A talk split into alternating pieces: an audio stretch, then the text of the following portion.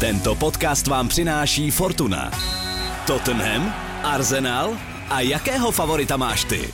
Vsaď si na Premier League u Fortuny a získej speciální bonus 1300 korun na první sázky. Využij ho na ifortuna.cz. Bav se! Účast osob mladších 18 let na hazardní hře je zakázána. Ministerstvo financí varuje. Účastí na hazardní hře může vzniknout závislost. Všichni tak nějak něco hledáme. Štěstí, klid, lásku, přátelé, někde třeba nového trenéra. V Anglii hledají zoufalí řidiči otevřené čerpací stanice s dostatkem benzínu a nafty. Hledají se ale i ztracené věci, třeba takový míč vystřelený v sobotu z penaltového puntíku Brunem Fernandéšem, podle vtipálků obíhá na oběžné dráze, podle jiných dokonce přistál na měsíci. My se s Angličanem budeme držet na matičce zemi.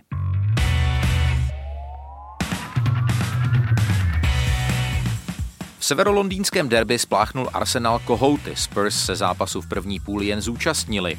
Tři porážky v řadě stačí, drahoušku, řekli si Guardiolovci a po čtvrté už Citizens Chelsea po dominantním výkonu porazili.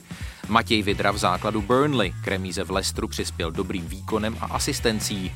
Manchester United poněkud spadl řetěz. Během pár dní vypadl doma v Carabao Cupu s kladiváři a v lize nestačil na Aston Villa. Norwichi se v Premier League taky nedaří. V součtu s předminulou sezónou Kanárci prohráli už 16. zápas v řadě. John Barnes, Niall Quinn, Wayne Rooney, Tommy Abraham a teď i Jamie Vardy, členové elitního klubu hráčů, kteří ve stejném zápase vstřelili aspoň dvě branky a současně jednoho vlastence.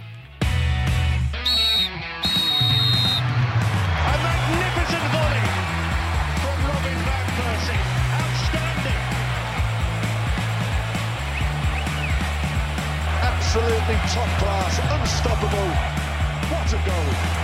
This is the league we want to watch.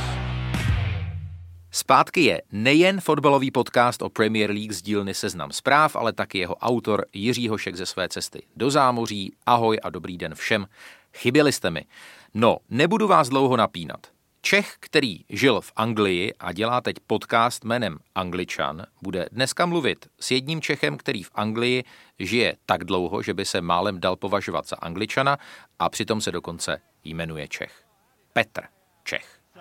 Absolutely blinding by Petr Cech. How he's got a fingertips to this, I really don't know. Ale ještě předtím, než nažhavíme linky do Londýna, je tady další Čech, který žil v Anglii a který je součástí příběhu Angličana, Karel Tvaroch. Eh, Díky, že jsi tady ten náš společný zvukový produkt tak eh, pěkně hlídal. Ahoj, Ahoj, Kájo. ahoj, děkuji za důvěru. Eh, No, rádo se stalo. A já bych chtěl začít něčím určitě jiným, ale nemůžu, než nespustit palbu kolem nedělního hororu z mého pohledu jménem North London Derby. Pro jednu stranu velké vítězství a současně až ponižující porážka pro stranu druhou. Ty ses na rozdíl ode mě na ten zápas v podstatě mohl koukat tak jako eh, nezúčastněně. Byl to ten typ utkání, kdy eh, ta jedna strana je tak dobrá, jako současně ta druhá strana tak hrozně špatná. Já jsem si tuhle otázku klad už během první půle, která byla uh, z pohledu neutrálního fanouška nesmírně uh, zábavná a řekl bych, řekl bych poměrně i vzrušující, protože to, co předváděli hráči Arsenalu, to uh, se nedalo v podstatě srovnat s tím, co předváděli dosud v téhle sezóně, kdy se jim v podstatě všichni vysmívali až do tvého odletu, kdy, kdy měli skóre 0-9 a, a vypadalo to velmi špatně, naopak Tottenham, že jo, zářil. Uh, nicméně tam se sešlo opravdu tolik věcí, já vlastně vůbec nevím, kde začít, protože eh, ten tým Arsenalu je v tomhle rozpoložení, kterým jsme ho viděli s Tottenhamem, tak, eh, tak je rozhodně z mého pohledu momentálně perspektivnější než ten tým, který má aktuálně Tottenham k dispozici, což potom bylo podle mě vidět krásně i v podstatě v tom střídání Tottenhamu, který si myslím, že s tím zápasem prakticky nemohli už nic udělat. Tam podle mě jako no, neměl v závěru už koho dát, eh, kým vyloženě ten zápas eh, oživit, aby ho natolik jako ještě dokázal změnit. A myslím Na si, druhou stranu, eh, když bychom měli bývali extrémní štěstí, tak se ten zápas možná dal třeba i zremizovat. Jo, ale extrémní bylo štěstí, hrozně- hrozně nefér. Přesně to, co říkáš. No, uh, podle Henryho Wintera z Timesu, což je jeden z mých oblíbených fotbalových autorů, uh, to byl v podstatě zápas, kdy vás jako soupeř může přehrát, ale nesmí vás tak jako v první půli přebojovat. A to mě hrozně překvapilo, protože jestli papírově na nějaký zápas nemusíte v Anglii nikoho motivovat, ať jste dobrý trenér, špatný trenér, dobrý psycholog, špatný psycholog, tak je to prostě zápas Arsenal Tottenham.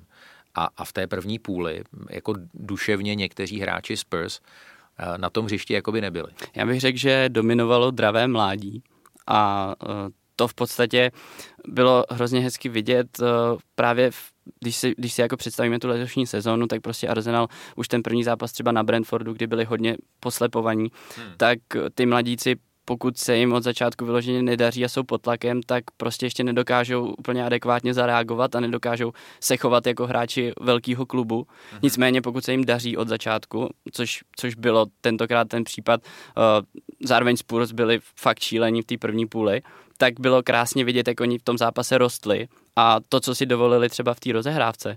I když to bylo samozřejmě trochu ze štěstím, tam Heiberg vlastně byl velmi hmm. blízko tomu, aby vypíchl ten míč a mohl to být třeba gol Tottenhamu. Nestalo se, byl, byl to krás, krásný vlastně break a těch akcí bylo několik v první půli. No, ta celková vlastně dominance Arsenalu podle mě narůstala až do, do toho poločasu, kdy už to bylo 3-0 a pak samozřejmě druhá půle měla úplně uh, jiný náboj, ale to zase prostě za toho stavu je pochopitelný, podle mě. No, eh, podle mě měl Jindřich Šídlo výjimečně pravdu, když napsal na Twitteru o, o slepičím vývaru. Eh, eh, já bych ale dodal, že to fakt byla situace, kdy se, kdy se sle, jako kohouti, nechci říkat slepice, sami sebe fakt jako oškubali, podřízli, ještě jsme tomu Arsenalu jako nakrájeli do toho vývaru zeleninu a udělali nudle a jim fakt stačilo nás jako povařit a, a prostě přidat tam to koření. A vrátím se k tomu, no. mně se hrozně líbilo, co si říkal, že vlastně ten ten Arsenal opravdu hrál v tom smyslu slova gamble, že eh, byli připraveni na to, OK, no tak třeba se nám ta rozehrávka nepovede, dostaneme z toho gól, ale my chceme jít tomu vítězství naproti a chceme si vytvářet ty situace. Třeba to neskončí 2-0 a třeba to bude 4-2, ale my věříme tomu našemu fotbalu. Přesně a podle tak. mě Spurs jakoby vůbec tomu hernímu plánu ani nevěřili. Tam si myslím, z pozice, když se, když se zkusím představit, že nastupuju za Spurs v tomhle zápase, pro mě by bylo asi relativně ponižující, kdybych šel do toho zápasu s taktikou, že vlastně jsme horší tým, protože takhle na mě ta taktika působila, eh, že, že v podstatě došlo k nějaký jako předzápasový submisi, prostě to nastavení těch hráčů bylo takový zvláštní, do toho vlastně Kane, který je úplně mimo a je mi ho až jako v zásadě teďka líto, musím říct. Ale taky mohl dát gol. Mohl dát gol a jako by se probouzel v té druhé půli mi přišlo. Hmm. Nicméně jako Tottenham teďka samozřejmě měl hodně personálních problémů, což, což se na nich taky dost podepsalo, že jo. Uh, nicméně pro mě je to jejich nastavení do zápasu a to, uh, že tam opravdu toho nasazení bylo poměrně málo, si myslím, od, od většiny těch hráčů. Uh, v podstatě, uh, kdo, kdo třeba jako to trošku víc jezdil, byl třeba ten Tanganga, že jo, tomu to zase ale nevyšlo vůbec herně, tak šel dolů. Hmm. Myslím si, že tohle je trošičku zarážející, protože těch hráčů, kteří k tomu klubu by měli mít nějaký vztah, tudíž i k tomuhle derby, který je pro fanoušky opravdu nejvíc, tak, tak jich bylo poměrně dost na obou stranách, možná dokonce víc bych řekl na, na straně Tottenhamu, zatímco Arsenal tam má spoustu mladíků, ale zase někteří z nich uh, jsou v tom klubu čerstvě, tak tohle mi přišlo jako obrovský kontrast. Když na to navážu, tak bývalý švýcarský obránce Tottenhamu Ramon Vega uh, napsal, že hráči Spurs by měli jet hned po zápase metrem domů aby si uvědomili v té, v té interakci s těmi naštvanými fanoušky, někteří mimochodem začali odcházet už v 35. minutě, uh, aby si uvědomili, co, co prožívají. A vlastně uh, hodně důležitý tweet oprášil uh, Gary Lineker. Byl to tweet z listopadu 2019, ze dne, kdy Spurs propustili Mauricia Početína. A ten, ten tweet, uh, já ho teď nemám před očima, ale byl zhruba v tom duchu, že Tottenham vyhodil trenéra, který z něj několik let dělal výrazně lepší tým, než jaký ve skutečnosti je. A hodně štěstí v hledání náhrady, but ain't gonna happen jako vy, vy, vy tu lepší náhradu, než byl Početíno, nenajdete. A, a pojďme si poslechnout, co po zápase říkal Nuno Espiritu Santo.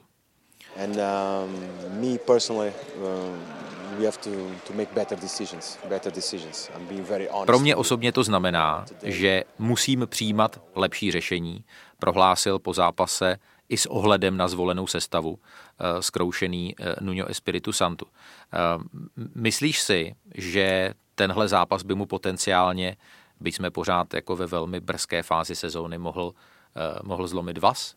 Myslím si, že ne, že dostane toho času víc. Eh, tam podle mě proto ten je opravdu nešťastný, že oni se pravděpodobně celý léto připravovali na to, že ten Kane tam asi nebude, že, že nakonec odejde a možná, to si myslím taky. možná mělo uh, i to ten sportovní úsek vedení připravený nějaký náhrady a připravenou nějakou koncepci do budoucna, uh, za, za jakýho vlastně uh, tam ten Nuno šel a s, s čím vlastně on počítal, že bude.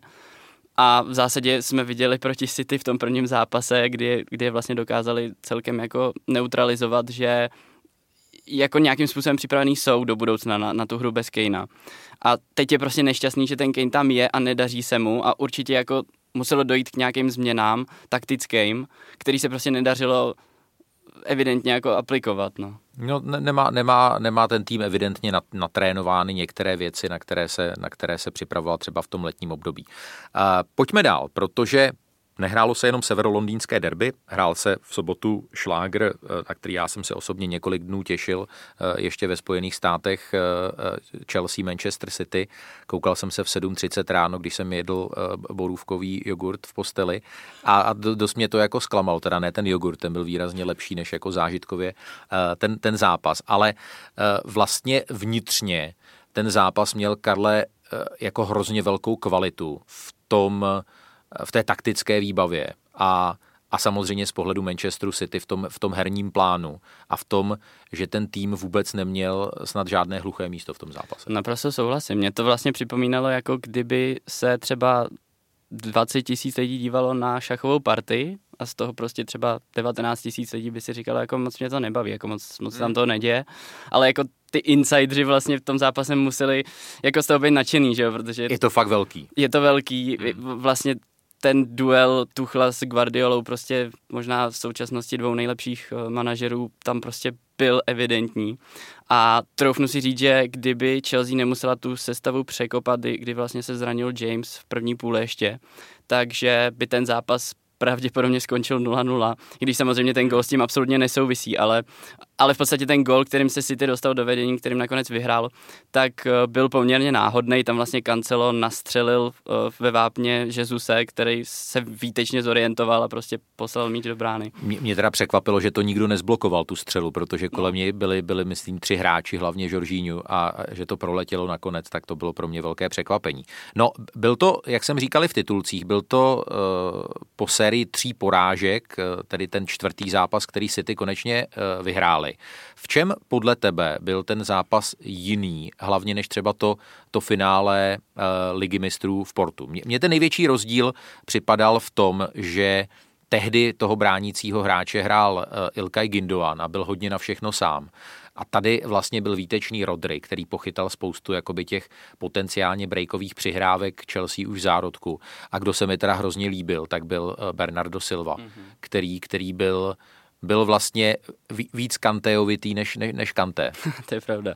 Já si myslím, že na druhou stranu eh, Chelsea do toho zápasu šla zase v trošičku jiným nastavení. Trošku bych to připodobnil k Tottenhamu, i když jako jenom malinko. Uh, to bych, to bych, to bych je jako ne, ne, nechtěl takhle srovnávat ten, ani. Ten plán byl takový, že, že v podstatě nechají Citizens dominovat a budou se snažit uh, je překvapovat z breaků což, což v podstatě tomu odpovídalo i to, že, že hráli na Lukaku a s Wernerem tentokrát, ale, ale prostě nebyli dostatečně podporovaní, vlastně hmm. měli tam tři relativně defenzivní eh, běhaví středáky, který prostě nedokázali vždycky eh, tam dodat tu, tu kolmici přesnou, což, což podle mě jako Chelsea vlastně hrozně chyběla ta spojka uh, mezi, mezi těma dvouma útočníkama a, a tou zálohou nebo obranou. Hmm. A pak vlastně ještě ta, ta, ta druhá věc, ale zase na druhou stranu Citizens prostě hráli perfektně.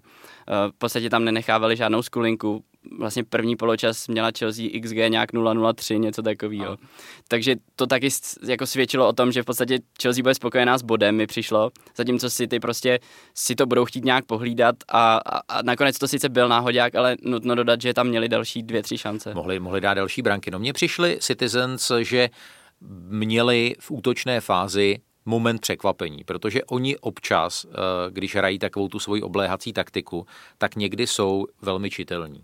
A hodně to bylo třeba v okamžiku, kdy hrál Riyad Mahrez na, na, na pravém křídle a ty si vlastně věděl, že on, on dostane ten balón a on je tam samozřejmě jakoby hrozně nebezpečný, ale v okamžiku, kdy ho potom jakoby zdvojíš, tak, tak Citizen si většinou řeknou, aha, no tak, tak se dáme ten balón dozadu a, a zkusíme tu někudy jinudy. A tady mi přišlo, že uh, vlastně zkoušeli být velmi jakoby kreativní v tom, jakým způsobem dostat balón do šestnáctky. Ale pojďme dál, protože se toho Kájo dělo hrozně moc. Uh, zahozená penalta Manchester United eh, ve Fergie time, to byl, to byl příběh toho zápasu jako, jako bláze. To bylo vynikající. Já jsem skoro okolností snad týden předtím ještě viděl ten sestřih, eh, co dělal Emiliano, Emiliano Martinez, brankář Aston Villa, eh, co předváděl v semifinále Copa America, kdy, kdy vlastně, jak tomu říkají angličani shithousery, tak to je prostě takový jako, takový jako hajzlovství, bych řekl. Tak, tak, tak on vlastně hrozně vydeptal vždycky ty střelce. Myslím si, že možná v Česku by za to třeba i inkasoval nějakou kartu.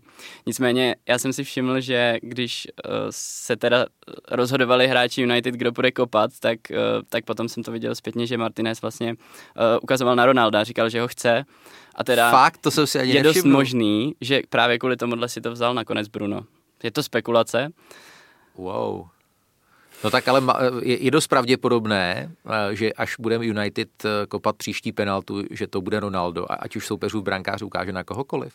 Nebo, nebo že bude chtít United ukázat jako hele, no tak jako zahodil jednu penaltu, ale pro nás je exekutorem číslo jedna tady Bruno.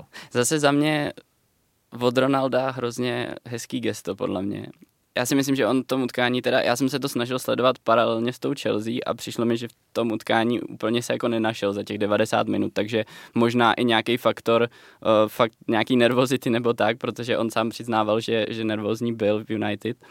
Uh, možná prostě i ten faktor toho, že minulou penaltu právě nedal Ronaldo, takže já si myslím, že je to pade na pade, kdo bude kopat příští. Hmm. No, pojďme si dát tak 15 deka bramborového salátu. Pojďme si dát Čechy v Premier League. West Ham United v sestavě s Vladimírem Coufalem a Tomášem Součkem eh, přivezl výhru 2-1 eh, z Lícu, což je výhra asi velice cená, protože eh, podle mě na Lícu si i letos některé týmy vylámou zuby. Ta, ta, ta výhra se zrodila v úplném závěru. Mimochodem Tomáš Souček skóroval, ale ten, ten gol nakonec nebyl oprávněně uznán. Jo, je to tak. Tam vlastně Antonio ve výskoku trefil loktem Meliera, který mimochodem v tom zápase velmi dobře chytal a docela bych řekl, že trápil hmm. hráče West Hamu.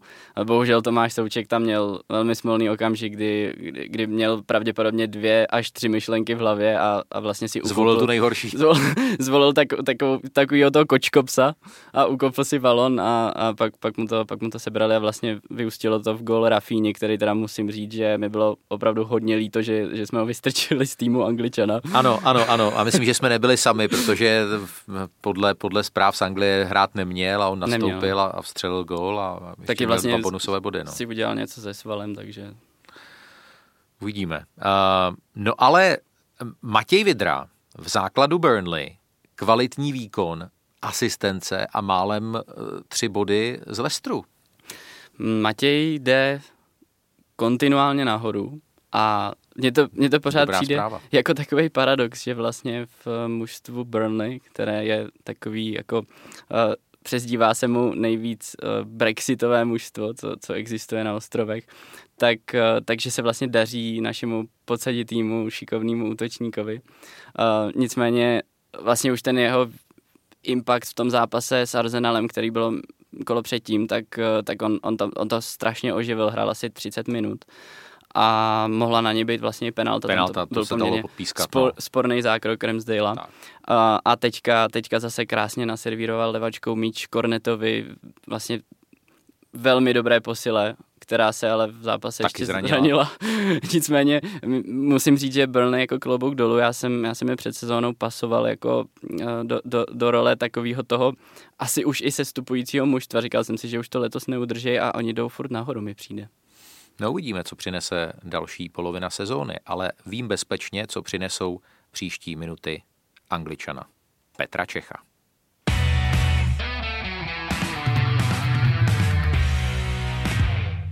Exkluzivním hostem Angličana je jeden z nejlepších českých fotbalistů posledních 25 let, teď funkcí technický a výkonnostní poradce londýnské Chelsea Petr Čech. Petře, vítejte v Angličanovi. Dobrý den. Dobrý den. No, povídáme si spolu v pondělí odpoledne um, už možná trošičku odezněla uh, ta sobotní záležitost z prohraného zápasu s Manchesterem City. Chelsea vlastně v řadě Citizens porazila třikrát, včetně finále ligy mistrů. Po čtvrté jste už tedy prohráli, podle mého skromného názoru, zaslouženě. Jak jste to viděl vy? Tak prohráli jsme zaslouženě, protože jsme nedokázali vlastně v tom po v těch předchozích zápasech tak jsme, tak jsme vlastně dokázali hrát svoji hru. Soupeře jsme vlastně donutili k chybám a, a vlastně byli, měli jsme ty zápasy pod kontrolou, ale vlastně v tom sobotním zápase tak se nám nepodařilo vlastně prosadit tu, tu naši hru. Byli jsme, byli jsme vlastně eh, donuceni hrát jinak. Oni velmi dobře vlastně presovali a, a donutili nás hrát víc, víc defenzivně a, a my jsme vlastně nějakým způsobem hledali způsob, jak, jak vlastně je překonat a, a prostě se nám to neda, nedařilo a, a myslím si, že jedním z důvodem bylo, nebo jedním z důvodů bylo i, že, že vlastně my jsme připravili náš taktický plán na ten zápas, ale bohužel se nám ho nepodařilo plnit v průběhu toho zápasu. Bylo to dáno tím, že ten tým nenašel ten svůj rytmus a, a hlavně i tím, že, že City vlastně eh, extrémně dobře napadalo a vlastně nenechalo nám prostor a myslím si, že prostě po těch třech porážkách samozřejmě a ty největší eh, ve finále ligy mistrů, tak, eh, tak samozřejmě se taky poučili, je to top tým, takže takže se to dalo i očekávat a, a věděli jsme, že to bude těžký zápas, ale bohužel pro nás eh, eh, nám se úplně nepodařil a oni hráli extrémně dobře a to si myslím, že, že vlastně v průběhu toho zápasu bylo vidět, měli i více šancí, nakonec, eh, nakonec to, že to skončilo jenom 1-0, ukazuje, že, že vlastně oni ani neproměnili ty svoje šance. My jsme měli pár náznaků, který jsme nedotáhli a, a jak se řekl na začátku, ten výsledek byl zasloužen. Mně přišlo na rozdíl od těch předchozích eh, tří zápasů se City, že oni vlastně v těch 90 minutách neměli snad jedinou hluchou pasáž, že oni vás fakt honili jak psy po hřišti a že to vydrželi ti jejich klíčoví hráči. Oni samozřejmě udělali nějaká dílčí střídání, ale že vlastně to vydrželi celých 90 minut a to byl možná největší rozdíl. Tak oni měli jeden den víc na přípravy, takže byl, měli i víc energie. Já si myslím, že náš tým vlastně trošku na něj dolehla i ten, nebo dolehl na něj trošku ten program, že, že vlastně díky národním týmům, který teďky, teďka místo dvou zápasů hrajou tři a, a hráči se vrací prakticky den před zápasem eh, v klubech, tak, eh, tak samozřejmě i to všechno se nastřádá navíc my hrajeme hodně náročně, náročným způsobem i ve, ve, s obrovskou intenzitou a, a myslím si, že zrovna v tomhle zápase vlastně i trošku nám tohle chybělo, že jsme, že vlastně i, i veškeré eh, veškeré indicie a data vlastně z toho zápasu ukazují, že to byl náš nejméně intenzivní zápas, že prostě jsme se nedostali do toho tempa, ale je to samozřejmě dáno i tím, že, že i, i vlastně soupeř byl kvalitní a hrál extrémně dobře a vlastně nás i donutil trošičku do té defenzivy, ale bylo to i, i, i prostě byl, nebyl to náš zápas, bylo to vidět eh, a, a nakonec, eh, když člověk hraje s top týmem, tak, eh, tak se to může projevit. Ale ta sezona je strašně dlouhá. Vy máte teď v podstatě hrozně moc úspěchů, hrajete stabilně na velmi vysoké úrovni, tak předpokládám, že kabina z té porážky i vzhledem k tomu, jak ten soupeř hrál extrémně dobře, že, že z toho nedělá žádnou vědu a uh, že to nezanechá nějaké stopy.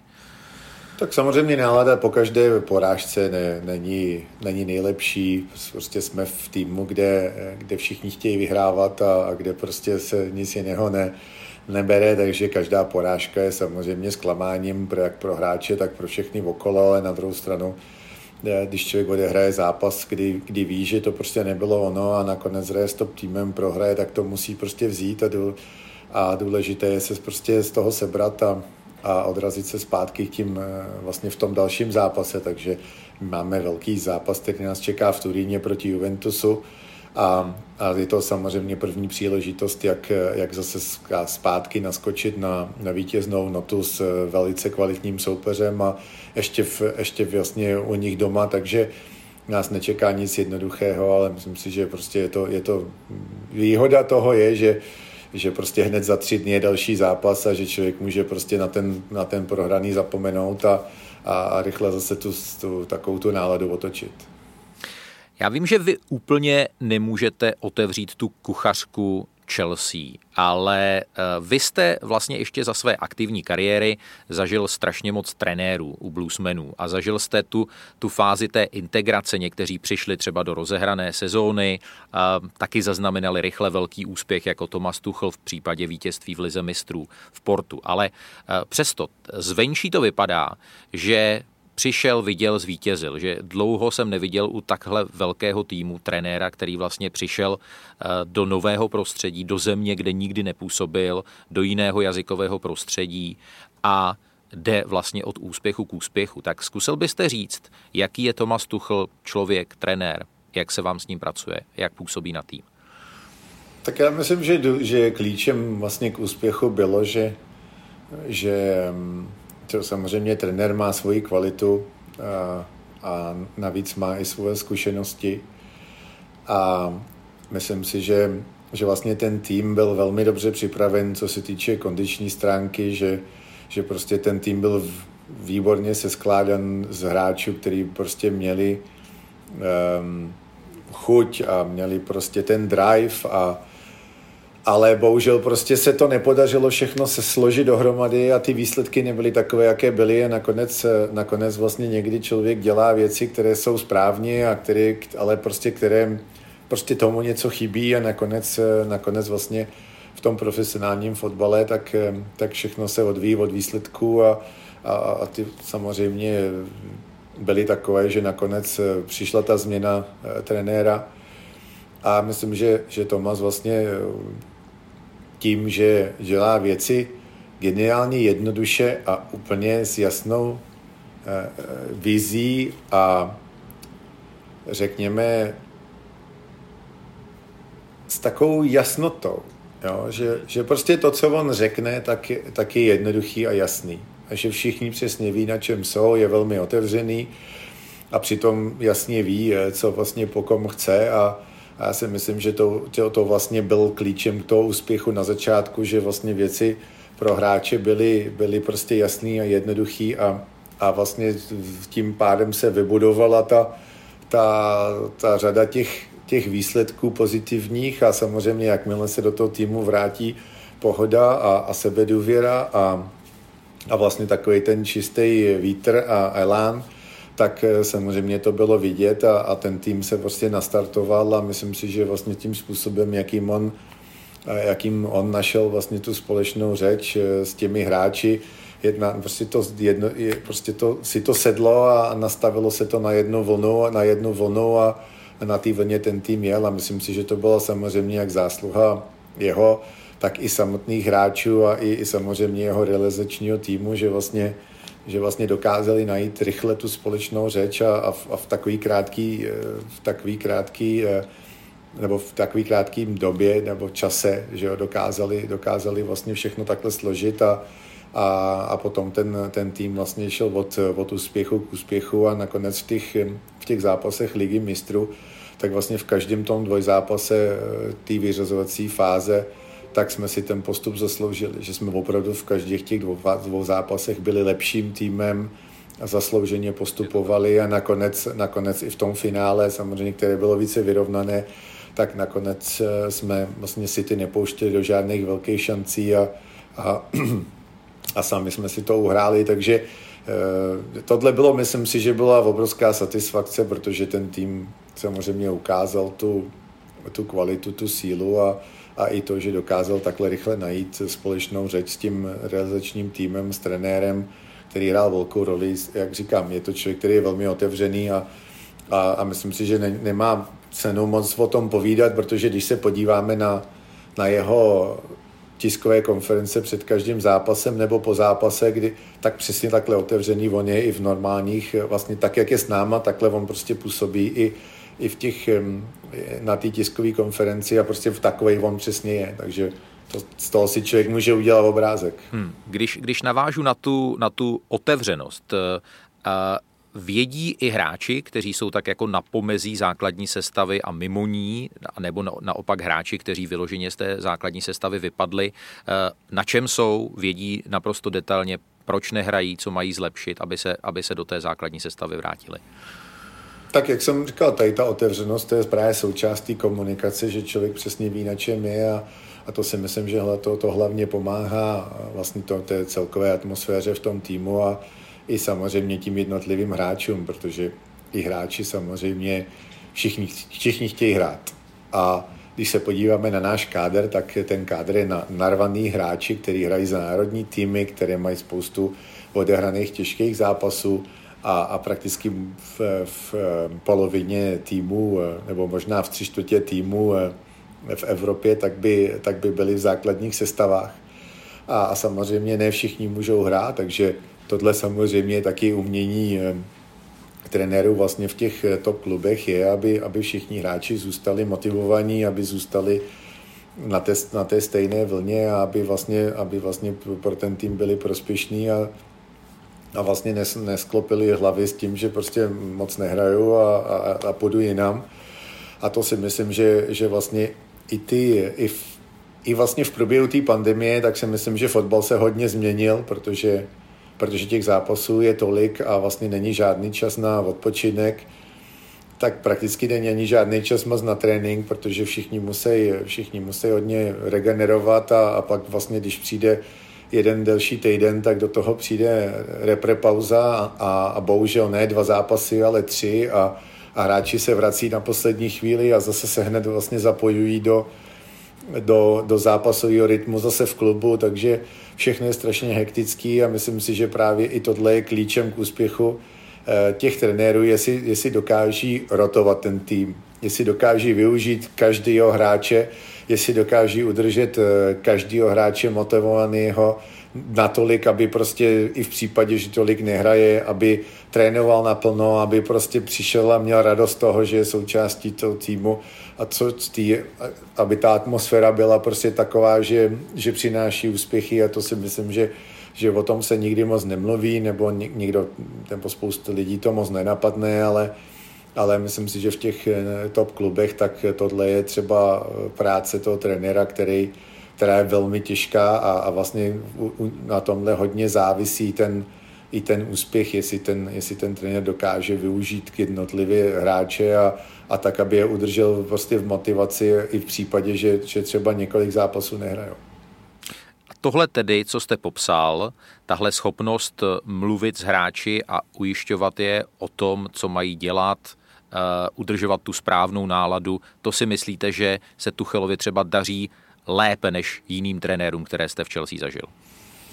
Tak měli jsme spoustu trenérů, které vlastně díky vlastně té komunikaci a, a, a, a vlastně podobnému způsobu koučování, tak samozřejmě byli úspěšní. Jsou, jsou trenéři, kteří třeba zase tohle tolik nemají, protože ta jeho, jejich, i ta jejich osobnost je, je jiná. Někteří jsou víc uzavření, někteří zase z hráči tolik ne, nemluví, někteří za, naopak zase mluví hodně. Myslím, že to hodně záleží i na stylu toho trenéra. Někteří, někteří vlastně trenéry, které já jsem zažil, tak tak vlastně měli asistenty, kteří to dělali za ně, kde vlastně ten realizační tým byl důležitý v tomhle víc než ten, než ten, než ten hlavní trenér. Ale to prostě, jo, každý má nějaký svůj styl a každý má nějaký svůj způsob, ale já musím říct, že, že vždycky nejvíc funguje, nebo v tom týmu funguje, ať je to, ať je to jaký typ trenéra, jestli víc uzavřený, nerezervovaný nebo hodně otevřený, tak vždycky ta komunikace a ta, a, a to, aby lidi věděli, nebo ty hráči věděli, na čem jsou, tak je vždycky důležitá. Takže jakmile ten trenér prostě má nějaký standard, nastaví nějakou lačku a, a vlastně ty hráči přesně ví, jako co je dostane do, do základní sestavy, to, co trenér chce a to, co nechce, tak si myslím, že to jsou jasně daná pravidla pro všechny a, a, a vlastně ty hráči to potom vědí a není, není tam žádnej, nejsou tam žádné dohady a myslím si, že že vlastně v těch top týmech, kde ta konkurence je obrovská, tak ty hráči rychle ví, co trenér chce a, a, a rychle pochopí, eh, co je, do záp- co je dostane do sestavy a nedostane a, a, a myslím si, že vlastně i díky tomu, že člověk pracuje s top evropskými nebo světovými hráči, tak samozřejmě i ta, i ta kvalita tréninku, i ta kvalita toho přístupu, i ta kvalita vlastně té komunikace, tak samozřejmě na, na určitý úrovni a, a je důležitý, aby ten trenér to dokázal udržet a, a když se mu to daří, tak má samozřejmě velkou výhodu. Vy jste před chvilkou uh, použil takovou větu, že během pandemie se fotbal hodně změnil. Změnila se Premier League a samozřejmě nejenom v tom zásadním, že se hrály i velké zápasy před prázdnými stadiony. Jaká je zatím po šesti odehraných kolech, no necelých šesti odehraných kolech, ta letošní sezóna Premier League, samozřejmě včetně toho, že se vrátili eh, diváci, hráči jsou zase nabuzení, vrátil se Cristiano Ronaldo, obrovská událost. Jaká je ta letošní sezóna a v čem je podle vás zatím specifická a jiná než ty předcházející? Tak myslím si, že to je hlavně ta nálada na těch, na těch zápasech, že prostě ti diváci jsou zpátky, fotbal bez diváků je samozřejmě složitější než, než z diváky. Myslím si, že fotbal bez diváků si užila jenom jedna skupina lidí, což byli rozhodčí, protože samozřejmě ten tlak na rozhodčího bez diváku je minimální, protože, jo, že že vlastně ať člověk chce nebo nechce, tak, eh, tak, ten, tak prostě, když, když 30 tisíc lidí, 50 tisíc lidí a i kolikrát jenom 15, záleží, jak, velik, jaká, jak, jak veliká je ta kapacita stadionu, tak dokáže samozřejmě hodně, hodně podpořit a hodně uškodit a dokáže hodně dát lidi pod tlak, takže to si myslím, že, že pro některé hráče samozřejmě byla výhoda, jsou hráči, kteří víc vnímají to prostředí taky, takže ty třeba, e, některý z nich třeba vožili e, bez toho tlaku těch fanoušků, ale většina hráčů samozřejmě potřebuje ten adrenalin toho, že tam ty lidi jsou, že ten tlak je na ně a že, a že, že prostě ty očekávání, ta, že ta atmosféra tam je. A, a myslím si, že všichni prostě jsou rádi, že ty fanoušci jsou zpátky, protože potom si člověk uvědomí, jak ta, jak ta opravdová kulisa toho zápasu, jak prostě to opravdu z, zvýší úplně ten prožitek a i ten adrenalin a všechno. Téma rozhodčí, které vy jste naťuknul, eh, vy máte možnost srovnávat ještě samozřejmě ty podstatě z dnešního hlediska prehistorické časy eh, bez varů, kdy v podstatě rozhodčí ještě nebyly tak velkým terčem kritiky a nebyla tak sofistikovaná videotechnika, která by zpětně potom během Match of the Day odhalovala jejich, jejich prohřešky. Teď máme fungování s varem, eh, máme zase nějaké nové zkušenosti díky euru a vlastně i to fungování varu doznalo před letošní sezónou změn. Tak když tohle všechno jakoby nasčítáte, Máte pocit a vlastně pojďme se bavit o nějaké té subjektivní fotbalové spravedlnosti eh, a křivdách. Když se teď koukáte na fotbal, eh, máte pocit, že, že rozhodčí jsou v Premier League, vzhledem k tomu, jak je to exkluzivní produkt, opravdu na výši, nebo tam vidíte ještě prostor pro, pro zlepšení, když to řeknu diplomaticky? Tak rozhodčí vždycky bude dělat chyby a, a, a to se nikdy nezmění a člověk musí pochopit, že stejně jako hráči, i nejlepší hráči občas udělají chybu, tak ten rozhodčí taky. Navíc eh, já si myslím, že, že největší, největší, řekněme, deziluze vlastně celého fotbalového prostředí vznikla tím, že, že vlastně to VAR, Video Assistant Referee, že máme pocit, že to je nějaký robot, který vlastně se koukne na situaci a, a po každý vyřeší správně. Jo, my si musíme uvědomit, že že jsou tam zápasy a zákroky a situace v těch zápasech, kde, kde vyloženě to rozhodnutí je 50 na 50. A, a tam strašně záleží na tom, eh, jaký typ rozhodčího sedí před tou kamerou, před, tím, před tou obrazovkou. Jo, a i který typ rozhodčího je na tom hřišti, protože já musím ze vlastní zkušenosti říct, že vlastně před každým, eh, vlastně před každým vykopnutím sezony v Anglii tak zástupce rozhodčích a, a fotbalové asociace přijdou vlastně do tréninkového centra s, i, i vlastně s lidmi z Premier League a vlastně každý tým dostane prezentaci od rozhodčích, co se týče trendu rozhodování, co se bude považovat za červenou kartu, žlutou kartu, jak, jak, jak ten VAR bude vlastně nějakým způsobem posuzovat, kdy, kdy bude vstupovat, kdy nebude vstupovat, aby prostě, byla, aby prostě bylo jasný, jestli jsou tam změny trošičku pravidel nebo přístupu, aby ty hráči o tom věděli a aby přesně prostě ne, neukazovali v obrazovku na rozhodčího a nenaháněli ho, a, a, protože stejně prostě je to automatický, že ten, že ten videoasistent rozhodčí vlastně funguje na tom, v té komunikaci, takže nám vlastně tyhle to všechno vlastně na té prezentaci, což je velmi dobrý. A, a samozřejmě vždycky tam jsou situace, kdy, kdy vlastně tak, aby si člověk uvědomil, jak je to složitý někdy, tak, eh, tak vlastně pustí se, pustí se pár, pár klipů, kdy, kdy tam jsou fauly a teď si třeba řekneme, tak a teď penalta, nepenalta, červená, žlutá. A půlka, půlka místnosti zvedne červená, půlka místnosti zvedne žlutá, že jo? A to je přesně, kde vlastně potom vzniká ten rozpor, protože jestliže, jestliže vznikne situace, kde rozhodčí na hřišti je z té půlky, která říká červená a ten, co je před tím VAR, Eh, sedí, by byl z té skupiny, která říká žlutá, tak samozřejmě vždycky vznikne rozpor. Že jo? Takže pak můžeme sedět, vlastně půlka fanoušků bude tvrdit červená, půlka bude sedět jako tvrdit žlutá a vlastně můžeme se o tom bavit dohromady a, a ve finále důležitý je výklad pravidel, protože někdy ty pravidla nejsou podle, podle nějakých zběh, jakoby zběžného nebo běžného posuzování, ale prostě je tam určitý výklad, který specificky určí, že ať je to tak nebo tak, tak prostě tohle je červená a, člověk s tím musí brát, takže ono, tyhle ty všechno, když se to dá dohromady, tak vždycky vznikne určitý, vznikne určitá situace, kde ta chyba nebo subjektivně třeba to rozhodnutí není úplně správný, ale,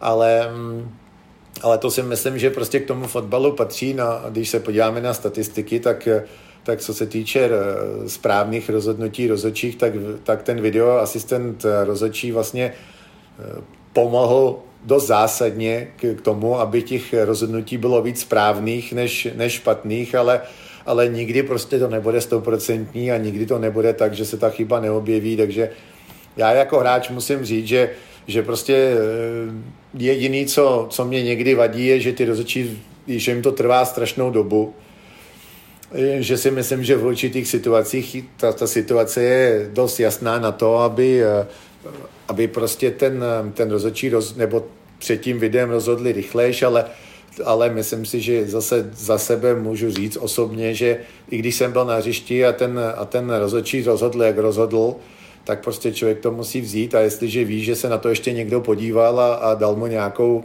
nějaký echo a řekl mu, hele, dej mu červenou, nebo je to penalta, tak prostě si řeknu, jo, viděli to dva a asi, asi zřejmě prostě mají pravdu, no tak člověk to musí prostě akceptovat a jít dál.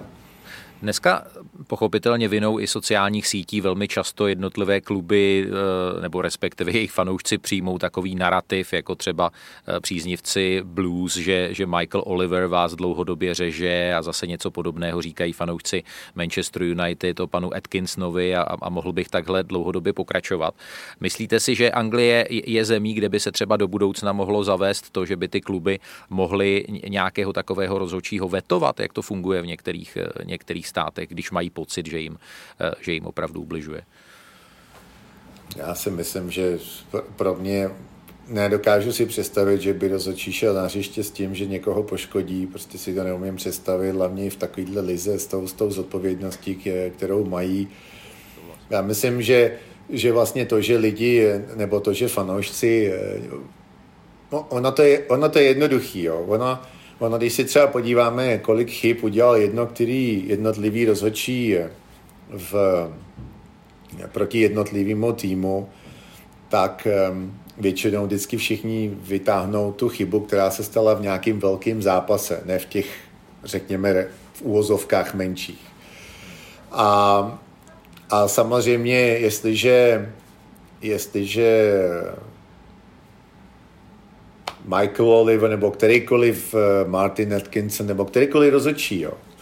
jestliže patří do té skupiny těch nejlepších, samozřejmě i rozhodčí mají svoje eh, řebříčky, takže, takže takový ty, co jsou považované za nejlepší, tak samozřejmě pískají ty nejtěžší a nejdůležitější zápasy. Takže jestliže já patřím jako hráč do top klubu, tak vím, že Michael Oliver bude pískat 20 mých zápasů protože hrajou top, s, toma, s top týmama důležitý zápasy o titul a chci mít nejlepší rozhodčího, takže on samozřejmě, jestli píská deset mých zápasů udělá dvě chyby, to tak, tak je to viditelnější, než když rozhodčí, který píská jedno, jednou, dvakrát, tak si řeknou, jo, on udělal jednu chybu. No jo, ale on třeba píská jeden zápas, takže ono to je, No to je prostě v tomhle tom hodně zavádějící, takže ono to taky i samozřejmě každý fanoušek nebo každý člověk si vždycky najde to, co vidět chce. To je jasný. Ale zeptám se jinak. Když, když vidíte, že vás čeká eh, těžký zápas, vyloženě eh, šláger, kde, kde se spolu rozhoduje o titulu, tak z toho dnešního výběru rozhodčích, koho, koho vy osobně máte nejradši eh, nominovaného na, na váš důležitý zápas z té dnešní nabídky? Mně to jedno, abych, řekl, abych to řekl upřímně, mě to jedno, protože jak jsem říkal vlastně na začátku, tak um, já vlastně v, um, nemám žádný předsudek v tom, že bych si myslel, že ten rozhodčí jde na ten zápas tím, že že vlastně by to nějak to ne, že by to neuměla, nebo že nějak vědomě by prostě někoho poškodil, takže, takže to neřeším. Vlastně všichni ty, všechny ty rozhodčí, který pískají v té té Premier League i v tom Championship, tak mají určitou kvalitu, i mezinárodní kvalitu. Takže prostě, jestli se mu ten zápas povede nebo nepovede, je to stejný jako s hráčem a já se ne, ne, na to nedívám. Já teda musím historicky říct, že vždycky jeden rozhodčí, který mi vždycky naháněl hruzu, byl Mike Dean. Ale to, ale to není proto, že, by, že bych si myslel, že to neumí, ale, ale prostě on má takový způsob rozhodování, který mě osobně jako hráči neseděl. Jo, takže, a to není o tom, jestli to je o nějaký sympatii k tomu, nebo že bych si myslel, že neumí pískat vůbec ne. Já si myslím, že ten jako rozhodčí je dobrý, ale, ale prostě má svůj styl rozhodování, který mě třeba osobně nevyhovoval, proto jsem vždycky říkal, že to bude mít zase Mike Dean, jeho způsob řízení zápasu se mi nelíbí. Jo, ale jinak prostě to je o tom, není to o tom, že bych si myslel, že, že zrovna proti mně on bude pískat blbě. Jako je to spíš o tom, že, že jsou rozhodčí, který prostě mají lepší komunikaci, jsou rozhodčí, kteří mají lepší cit pro hru, eh, jo, a nebo mají takový jas, jasný prostě řízení, že to je jednoduchý pochopit. Jsou samozřejmě rozhodčí, který někdy prostě jednou pustí, jednou písknou, takže v tom vznikne takový, jo, to prostě hodně záleží právě na tom, na tom způsobu toho jednotlivého vedení toho zápasu, jak, jaký ten rozhodčí má, tak samozřejmě jsou rozhodčí, který vyhovují někomu víc, někomu míň, ale ale jak říkám, prostě stejně tak jako po celém světě ten rozhodčí prostě jenom, jenom člověk má, na, má setinu vteřiny na to, aby rozhodl v, o důležitých situacích. Teď samozřejmě má ten má tu výhodu, že ten videorozhodčí mu může pomoci, ale, ale prostě ty chyby tam pořád budou, ať, se to, ať člověk chce nebo nechce, patří to součástí. Já si myslím, že, že co vlastně jakoby se eliminovalo je, že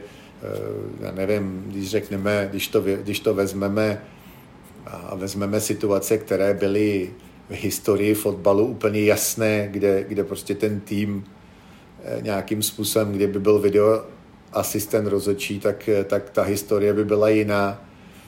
Eh, což je samozřejmě případ mistrovství světa v, v Jižní Africe, kdy, kdy Anglie dala gol proti Německu, Frank Lampard, míč metr za čárou, nikdo se toho nevšimnul, když to samozřejmě každá kamera vidí, jo, tak možná, že by to vypadalo jinak. Pak se podíváme na, já nevím, v kvalifikaci vlastně v tom playoff, kdy hrálo Irsko s Francií a já, tam ruka, že jo, to kdyby byl videotočí, tak, tak to vypadá úplně jinak.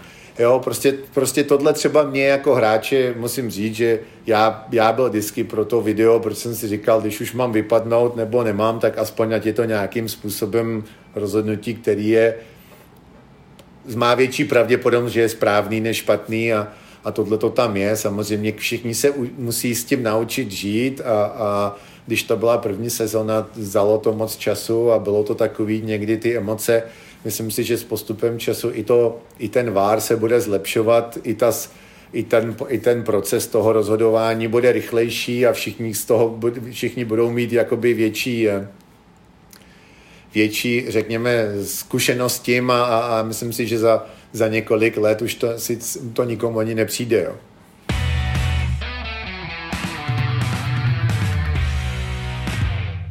Stále posloucháte Angličana, fotbalový podcast Seznam zpráv, dnes s exkluzivním hostem Petrem Čechem.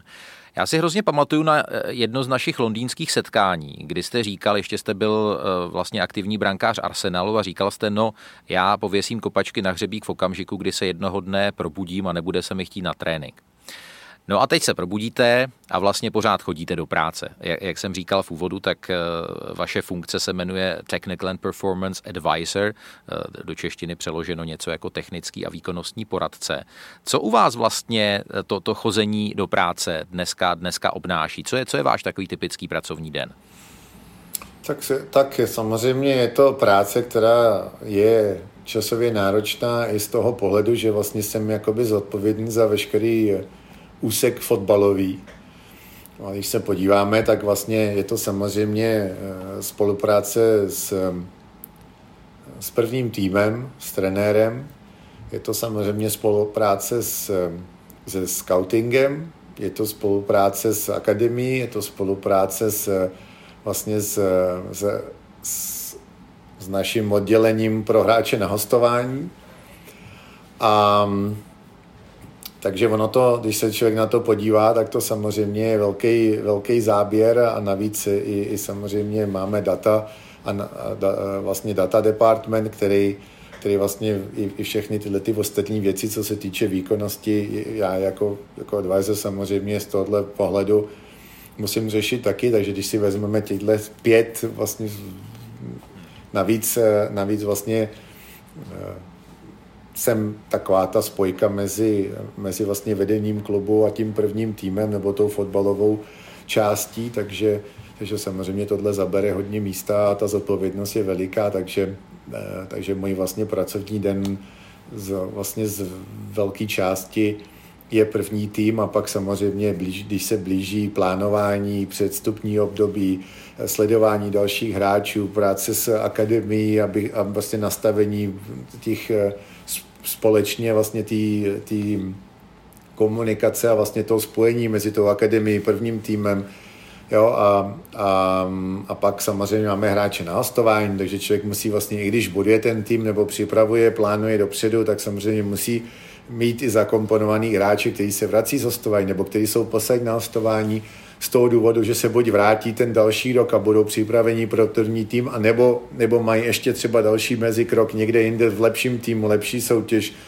E, jo, prostě to jsou přesně všechny tyhle ty věci, které prostě musí potom dohromady, dohromady zapadnout. Samozřejmě do toho má i, i svůj, e, vlastně i trenér svůj koncept, i svoji představu, takže aby jsme to všechno sladili, tak je to hodně o komunikaci, vlastně přípravách a, a, a, za, a zabere to čas, takže tohle je A ono jasný, se to že... vlastně tohle dělalo v podstatě trošičku na míru nebo na klíč pro vás, protože přesně tahle struktura, jak vy popisujete, tak, tak předtím úplně eh, v Chelsea eh, nebyla.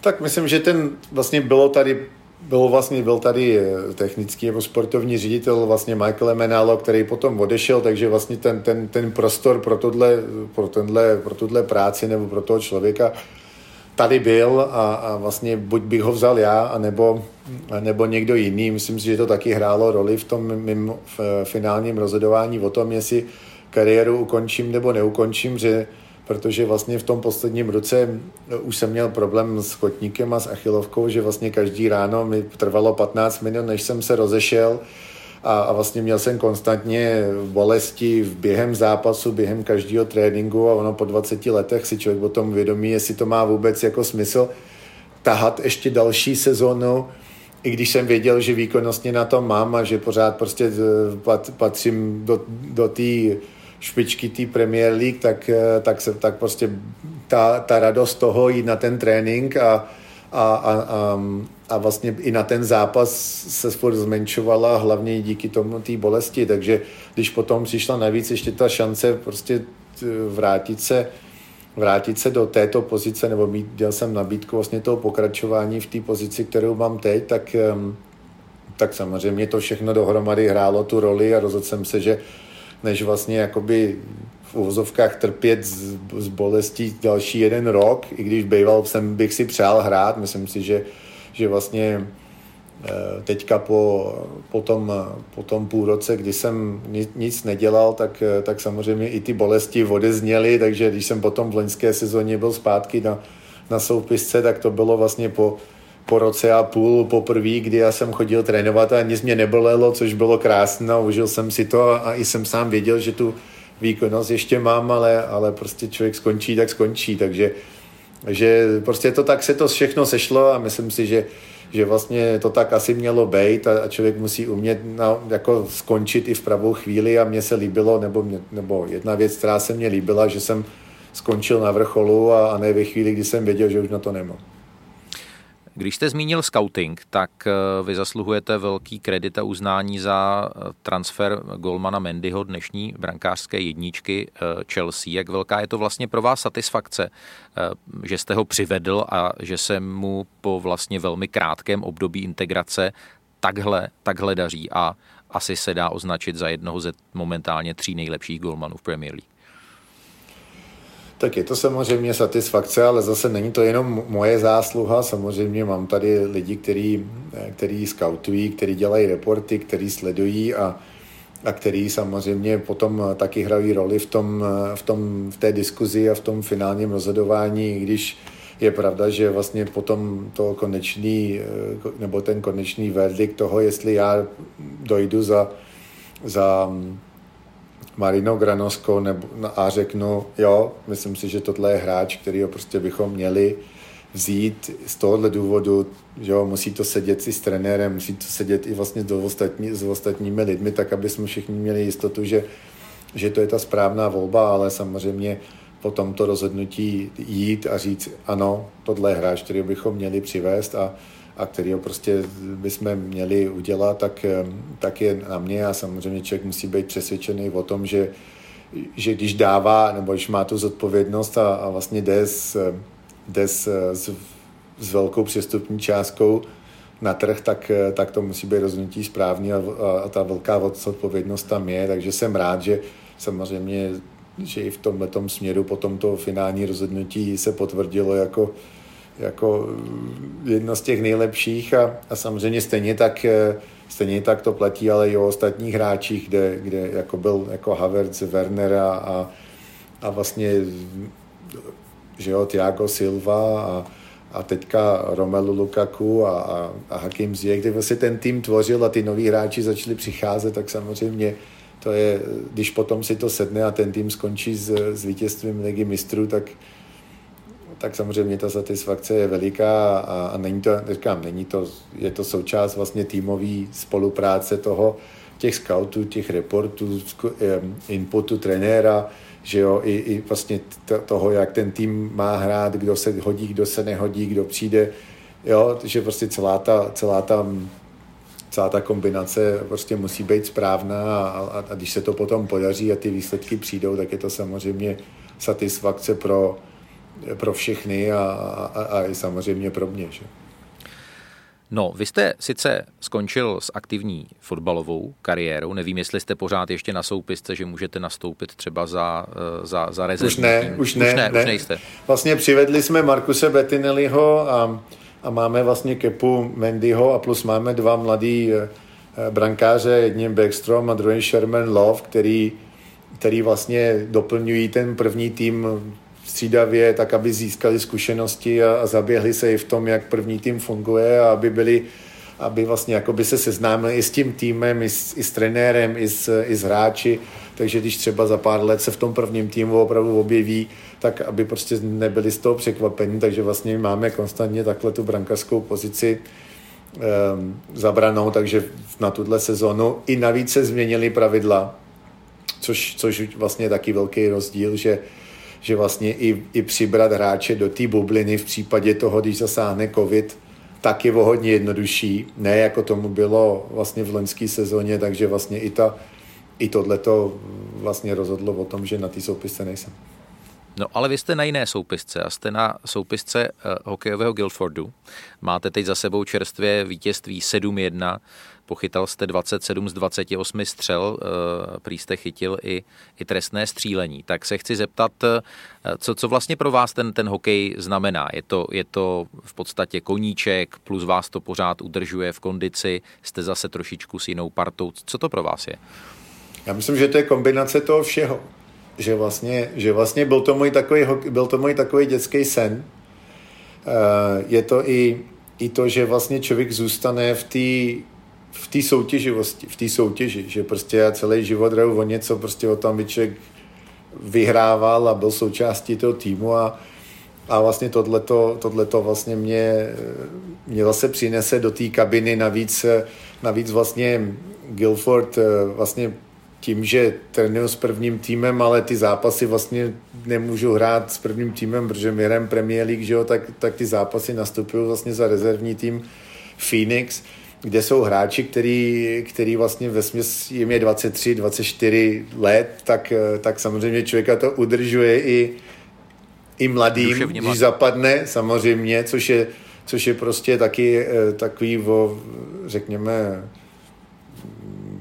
je to, je to, prostě, je to prostě pro duši jakoby dobrý, že člověk prostě zapadne do toho mladý, no té nový generaci, jo, zase navíc fotbalový prostředí tady i v klubu, že jo, práce s prvním týmem, s mladými hráči, jo, že člověk vlastně mě nikdy nepřijde, ani nikdy nepřijde, že by mi bylo 39 let, což je prostě ta výhoda, a navíc, navíc zůstane člověk vlastně v tom prostředí té šatny, když se bavíme s kýmkoliv, kdo, kdo, kdo vlastně nějakým způsobem skončí s aktivní kariérou, tak každý hráč nebo drtivá většina lidí jako první, první co mu chybí, řekne ta kabina, ten, ta legrace, prostě ty, ty, eh, ta, ta pospojitost té šatny, taková ta dynamika té šatny a, a prostě v dobrým, ve špatným, jo, že prostě člověk je na to zvyklý a teď jakoby to chybí, což vlastně mě tohle ten hokej taky udržuje. A navíc, jak říkám, plním, plním si tak nějak dětský sen a vždycky, když se to podaří jako, jako v tom včerejším zápase, že jsem byl i vyhlášen nejlepším hráčem našeho týmu,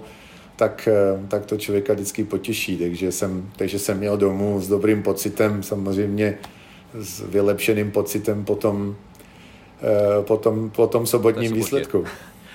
Musíte vlastně vymít nějakou povolenku od Chelsea, že, že máte tady tuhle hokejovou aktivitu? Ne, nevím, jestli jako čas kvůli času, nebo kvůli tomu, že byste se tam případně nějak zmrzačil. Jasná priorita je samozřejmě, jsou klubové povinnosti, takže tím pádem, tím pádem vlastně já nastupuju do zápasu ve chvíli, kdy eh, a chodím trénovat tak, abych prostě nikdy ne, aby prostě měl všechny svoje pracovní povinnosti splněný. Takže to je samozřejmě hlavně náročný pro mě najít tu, skloubit to dohromady se vším, že jo, s rodinou, s prácí, s mým koníčkem, takže, takže to je spíš jakoby moje, moje práce to všechno složit, ale, ale samozřejmě v klubu o tom vědějí, takže, eh, takže když jsem byl na Arsenále, využíval jsem hokej jako, jako přípravu, jako jedna, jednu součást přípravy, abych trošku změnil rutinu, že jo, když člověk dělá nějaké reakční cvičení a, a i fyzicky nejít prostě jenom do gymu a dělat to samý, takže takže samozřejmě tam jsem to měl taky dovolený od klubu, ale nesměl jsem hrát žádný zápasy, že samozřejmě v tom zápase to riziko zranění je větší, že všichni hrajou naplno, že jo, takže tam je to jiný, ale, ale musím říct, že to, že, že, že vlastně tady klub o tom ví a samozřejmě priority jsou jasné, proto asi, proto asi pro mě nastoupit v té elitní eh, profesionální soutěži samozřejmě je složitější, protože člověk musí trénovat každý den a být s tím týmem na to, aby prostě to podařil, ale, ale, ale tady vlastně za ten, za ten rezervní tým o vlastně dvě soutěže níž, tak, eh, tak samozřejmě tam, tam se tam otrénuju dost na to, abych mohl hrát, takže to mě těší. No, mě moc těší, že jste si uh, našel čas na Angličana a pevně doufám, že vás ve fotbalových projektech Seznam zpráv nejen v Angličanovi neslyšíme a nevidíme naposledy. To byl Petr Čech, člověk, který i po skončení aktivní kariéry třímá ve fotbalové Anglii prapor českého fotbalu pořádně vysoko. Uh, mějte se krásně, ať se vám daří. Díky za pozvání, mějte se.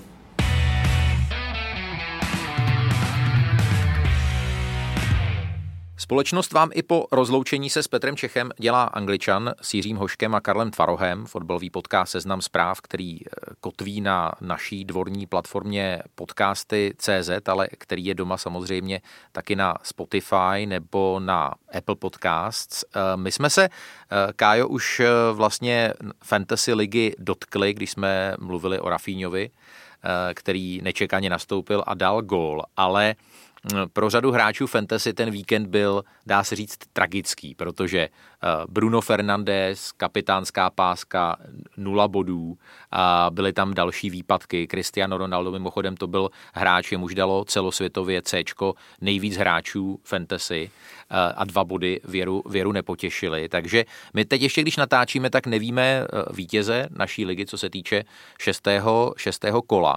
Ale eh, co se o tom uplynulém kole vlastně dá říct z pohledu fantasy? Jenom kromě toho, že bylo hrozné. no dá se říct, že aspoň Wolves tentokrát nebyli hrozní, protože za to jsem dostal oprávněný kartáč minulý týden, že co si, co si jako dovoluju tady doporučovat hráče Wolves, který jsou úplně šílený a, a vypadá to, že, že půjdou na padáka. Tak tentokrát Jose Sa po snad deseti letech uh, hráč, brankář Wolves, který, kterému se podařilo teda asistovat a asi po šesti měsících. A čisté konto? A čisté konto byl vynikající, musím říct. Chimenez se nám probral, že jo, takže... Já jsem ho prodal. tak Já v našem, společném, v našem společném mužstvu má stále důvěru, tak to bylo vynikající, ale zase bylo tam strašně moc zraněných. Byl, byl tam ten James, byl tam Shaw, byl tam Maguire, který mimochodem mohl dostat i červenou v tom zápase, protože uh, vlastně se ohnal, za, zadržel vlastně pronikajícího McGina, což uh, já jsem vůbec nepochopil, jak tohle nemohla být karta. Bylo to vlastně na půlce a šli by dva hráči Aston Villa sami na bránu. To byl asi trend českého rozhodčího klímy, no. Uh... No nicméně nedařilo se, jako no. velmi málo. Koukal jsem, že hodně, hodně hráčů před tím šestým kolem použilo wildcard. Nás teď čeká vlastně poslední kolo před reprezentační pauzou další, což zase může úplně změnit nějakou dynamiku. Tak napadá tě nějaké, nějaké doporučení? Teď asi pro Game Week eh, číslo 7 být spíš jakoby konzervativní, koukat se hodně na tiskové konference trenérů a um, všímat si informací hlavně o zdravotním stavu. Přesně tak. Já, já bych asi doporučoval uh, trošičku si utáhnout opasky a jestli, jestli bude někdo volit uh, ty přestupy uh, hned třeba z kraje úterý, tak bych doporučoval kupovat levnější hráče a trošičku si i dělat polštářek, protože opravdu těch změn potom může přijít hodně a speciálně ti, kteří už uh, použili svoji wildcard, tak si myslím, že se jim bude hodit opravdu jednak každá ta libřička a, a jednak uh, taky ty volný, volný přestupy třeba. Co se týče eh, kapitánského C, tak eh, dá se asi očekávat, že Manchester United se bude chtít rehabilitovat v dalším domácím zápase proti Evertonu, takže tam určitě přicházejí v úvahu zase klasicky Bruno a Cristiano Ronaldo. Já budu vážně uvažovat o Lukakovi, který by měl nastoupit snad v základu v domácím zápase proti Southamptonu, tam, tam by nějaké eh, góly padat, eh, padat mohly. No co se týče hráčů eh, Liverpoolu a Manchesteru City, no tak ti se budou asi neutralizovat trošku ve vzájemném zápase, tak tam si asi musíme dát pozor. Ty máš nějakého svého adepta na kapitána? Já věřím tomu Lukakovi, stejně jako ty. Uh, viděl jsem teďka Southampton, musím říct, že s, proti, proti Vlkům vlastně nehráli vůbec špatně. Uh, velmi se mi tam líbí Tino Livramento, kterého mi doporučil Karel Herring. Vlastně bývalý hráč Chelsea, nebo odchovanec Chelsea, myslím, že. Nicméně určitě bych nevolil tentokrát Salaha nebo Žotu. Mimochodem, Žota je jeden z vůbec nejproduktivnějších střelců hlavou, což při jeho výšce je opravdu neuvěřitelný. A jako připadá a jeden mi... z největších spalovačů šancí. a to je další věc, co teda ne, neproměnil teďka s Brentfordem, to bylo taky neuvěřitelný. Ale, ale musím říct, že jako v, ve fantasy je to podle mě eh, cena výkon vůbec nejlepší hráč. Sáskařské okénko, které pořád připravujeme ve spolupráci eh, se sáskovou kanceláří Fortuna, nechybí ani v tomhle díle Angličana a vybrali jsme pro vás dva zápasy a vlastně obou jsme se už teď v posledních eh, minutách dotkli. Je to sobotní zápas eh, ten těsně po obědě mezi Manchesterem United a Evertonem. Jsem hodně zvědavý, Kájo, jestli tam nebude nějaký speciál kdo bude kopat za Manchester United uh, penaltu. Protože nebo já, kdo nebude. A nebo kdo ne, nebo nebude, nebo kdo bude a dá a kdo bude a nedá. To... Já, já bych tam poslal Decheu třeba. Hmm? Myslím si, že to by, to by překvapilo úplně všechny na stadionu. No ale uh, Everton samozřejmě trápí hodně, hodně zranění, uvidíme, jak to bude s jejich eh, útočnou silou a teď v tom posledním kole nehráli ani, ani Calvert-Lewin, nehrál ani Richarlison, tak eh, je to, je to samozřejmě velký outsider v duelu s Manchesterem United. A mm, čekáš jasnou jedničku? Právě že ne. Musím, musím říct, že Everton mě dost baví letos vlastně. I navzdory, navzdory právě těm absencím, tak si myslím, že Benitez tomu opravdu dal tvář a moc se mi líbí, jakým stylem hrajou. Oni, oni v podstatě hrajou relativně podobně jako třeba Brentford. Oni, oni vlastně uh, hrajou takovou nátlakovou hru, v podstatě úplně si nekomplikují život nějakou dlouhou mezihrou a pak z toho vyskakují breakoví hráči, vynikající třeba ten Gray od, od hmm. přestupu z Lestru, v podstatě úplně jako nový hráč vypadá. To bych určitě taky doporučil ještě do, do Fanty. Takže já si myslím, že to bude těsný, ale myslím si, že, že United nakonec vyhrajou. No a samozřejmě nedělní šláger, který trošku koliduje s derby pražských S, tak eh, člověk si bude muset malinko vybrat. Eh, Liverpool Manchester City. Manchester City má opravdu velmi těžký týden, protože ještě nastoupí v lize mistrů proti Paris Saint-Germain, tak jeho klíčoví hráči budou velmi, velmi, velmi vytíženi, ještě v kombinaci pochopitelně s tím sobotním zápasem proti Chelsea. Myslíš si, že to pro Liverpool může být, může být výhoda, ale Liverpool samozřejmě má taky za sebou těžké zápasy. Může. Eh, přijde mi, že letošní Liverpool i díky tomu, že aktuálně nemají úplně plno zraněných, tak uh, jsou malinko vyrovnanějším kádrem, než, než byly loni. Respektive hodně vyrovnanější kádr, ale uh, samozřejmě není tak široký jako, jako Citizens, což, uh, což v závěru může být tím rozhodujícím elementem, že pokud ten zápas bude třeba zpět k, revíz, k remízovému konci, tak je dost možný, že, že Citizens prostě budou válcovat svého soupeře i tak, protože oni opravdu můžou použít dvě jedenáctky a, a jako like to nepozná prostě. Liverpool o víkendu dostal tři góly na hřišti Brentfordu. Co to, co to říká o tom jeho aktuálním složení obrany, která, která je výborná směrem dopředu? Ale co se týče bránění, tak to, to žádné ažuro teda není. No já si musím přiznat, že já bych spíš eh, vychvaloval ten Brentford, protože to, co, to, co opravdu zatím předvádí a jak otevřený partie dovedou hrát eh, s nejlepšími celky v Anglii, tak tak to podle mě, podle mě vlastně v závěru to není ani ztráta pro ten Liverpool, protože fakt jsem zvědavý, jak tam budou hrát ostatní. Hmm. Eh, vlastně Brentford vypadal i, že má víc sil na konci zápasu a kvůli offsideu jim neuznali gol na 4-3, a, ale, ale prostě do poslední minuty se tam bojovalo, takže já, já si myslím, že ta obrana Liverpoolu na tom není zas tak špatně. Nicméně pro ní je zásadní ten, ten příspěvek od záložníků, který podle mě v tom zápase byl trošičku slabší. No ale tvůj typ teda každopádně Liverpool Manchester City. A můžeš si pomoct dvojtypem. ne, já říkám remíza. já, já, já tam cítím 0-2. Hmm. Dejme tomu.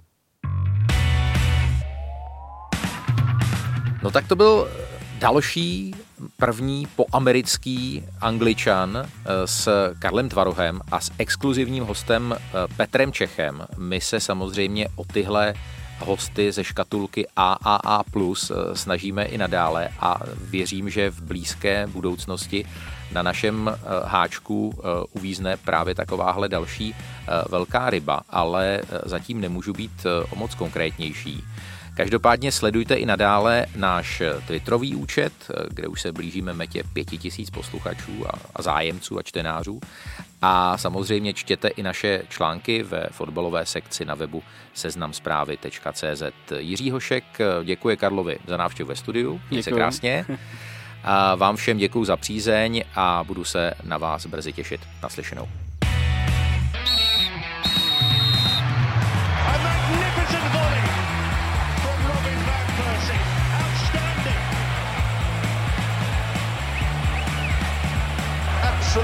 Top class, unstoppable. What a goal! This is the league we want to watch. Tento podcast vám přináší Fortuna. Každý, který poslouchá Angličana, se musí vyznat v Premier League. Schválně, vsaď si u Fortuny a zjisti, jak na tom si. Teďka navíc se speciálním bonusem. Zahraj si na ifortuna.cz a získej 13 na první sázky. Účast osob mladších 18 let na hazardní hře je zakázána. Ministerstvo financí varuje. Účastí na hazardní hře může vzniknout závislost.